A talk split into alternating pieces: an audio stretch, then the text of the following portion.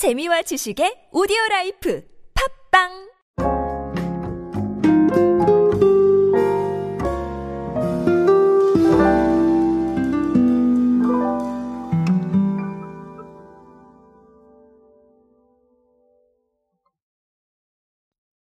제 클립을 오랫동안 좀 들으신 분이라면 아시겠지만 제가 뭐 관심사다, 뭐 취향이다 이런 얘기들 정말 많이 했다는 거 아마 알고 계실 겁니다. 어 근데 이 취향이나 사실 관심사를 반영하려는 게 사실 그렇게 쉬운 작업은 아니에요. 그래서 제가 어 조금 초보적이라도 어 최대의 사람들을 만족시킬 수 있는 이런 부분들에 대해서 좀 고민할 상황이 필요하겠다 이렇게 말씀을 드린 적이 있었는데요. 어 최근에 아주 재미있는 사례가 하나 나와서 제가 오늘은 그 사례를 소개해 드리려고 합니다. 어, 오늘은 티몬의 이야기로 함께 하겠습니다. 안녕하세요 여러분, 노준영입니다. 디지털 마케팅에 도움되는 모든 트렌드 이야기들 제가 전해드리고 있습니다. 강연 및 마케팅 컨설팅 문의는 언제든 하단에 있는 이메일로 부탁드립니다. 아, 정말 요즘 바쁩니다. 아, 바빠서 너무 기분이 좋은 때인데 어, 더 바빠지고 싶으니까 네, 언제든 어, 문의를 부탁드리겠습니다. 자, 오늘 티몬 이야기를 드린다고 했었죠. 티몬이 최근에 푸디온과 손을 잡고 월간 집밥이라는 프로그램을 출시를 했습니다. 이게 뭐냐면요. 어, 퇴근 후에 낯선 사람들하고 모여서 호스트가 요리한 집밥을 함께 먹고 관심사를 주제로 이야기를 나누는 모임이에요. 어, 이게 상당히 좀 재미있죠. 자, 그래서 어, 이제 티몬에서 설명을 하긴 어떻게 설명을 하셨냐면 소소한 집밥 한 끼 챙겨 먹기 어려운 직장인들을 위해서 호스트가 직접 메인 메뉴를 준비를 하고요. 특색 있는 주류도 제공을 합니다. 그리고 집밥 체험뿐만 아니라 최근에 직장인들이 공감하거나 공유하고 싶은 주제를 새롭게 선정해서 소통의 장도 마련을 하겠다라는 것이죠. 그래서 호스트 라인업도 바뀌고 메뉴도 바뀌고 장소도 매월 달라집니다. 그래서 구독이에요. 월간이고. 어, 상당히 좀 재미있는 구성이라고 생각을 합니다. 만약에 잘 된다라고 한다면 괜찮지 않을까라고 생각을 하고요. 어, 첫 번째 호스트는 누구냐면 김태현 푸디온 대표님하고 티몬의 여행 엠디인 로렌이라는 분, 자, 이분이 바로 첫 번째 호스트를 했습니다.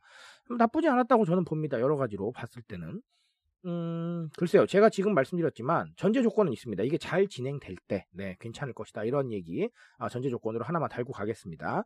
자, 일단은 사실은 뭐 관심사나 취향 이런 얘기들을 제가 안 드릴 수가 없을 것 같은데 결국은 관심사나 취향을 어떻게 반영하고 그리고 이걸 가지고 어떻게 이야기할 수 있느냐 이런 부분들이 굉장히 중요할 것 같습니다. 앞으로 우리는 점점 더 스스로한테 집중하게 되는 삶을 살게 될 거예요. 그건 너무나 자명한 얘기죠. 일 인 가구도 증가하고 있고 그리고 또 엠지세대의 성향 중에 하나가 집단보다는 개인이죠. 그런 트렌드를 타고 갔을 때 자, 결국은 스스로의 가치나 스스로의 생각에 더 집중할 수밖에 없겠다.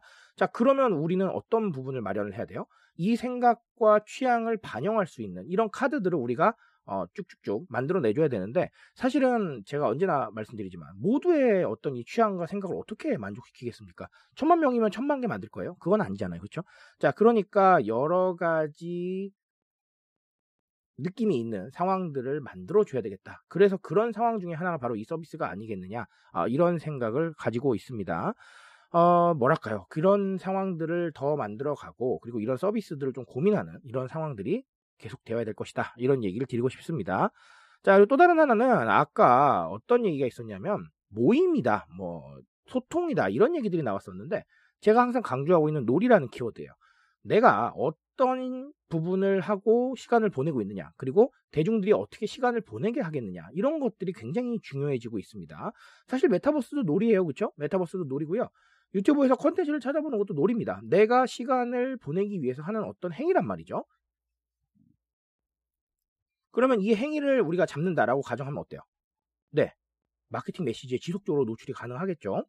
자, 이런 식으로 놀이로 접근할 수 있는 상황들이 많아져야 됩니다. 만약에 이 월간 집밥에 참여하신 분들이 이게 재밌었다고 생각을 한다면 자, 이분들이 과연 한 번만 올까요? 아니요, 계속해서 참여할 수도 있을 겁니다. 즉, 이런 식으로 반복적으로 우리의 메시지에 노출을 할 수 있는 기회가 열려있다라는 것이죠. 하지만 일반 광고로는 어렵습니다. 일반 광고는 우리가 넘기기에 바쁘고 이 광고 메시지를 좀 뭐랄까요? 흡입력 있게 사람들한테 전달하는 게 매우 어렵기 때문에 어, 이런 부분들은 조금 참고를 해봐야겠다라고 말씀을 드립니다. 자, 결국은 더 많은 놀이의 생태계를 누가 구축하느냐라는 게 앞으로는 굉장히 중요한 과제가 될 겁니다. 그리고 그 놀이의 공간에서, 그 놀이의 플랫폼에서 우리가 메시지를 전달할 때 상당히 의미가 있을 것이다. 이런 얘기들을 드리고 싶습니다. 자, 오늘도 똑같이 두 가지 정리드렸습니다. 이런 이야기들 가지고 어, 여러분들 입장에서 더 생각을 해보시고요.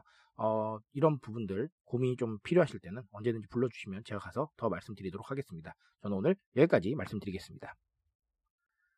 트렌드에 대한 이야기 제가 책임지고 있습니다. 그 책임감에서 열심히 뛰고 있으니까요. 공감해 주신다면 언제나 뜨거운 지식으로 보답드리겠습니다. 오늘도 인싸 되세요, 여러분. 감사합니다.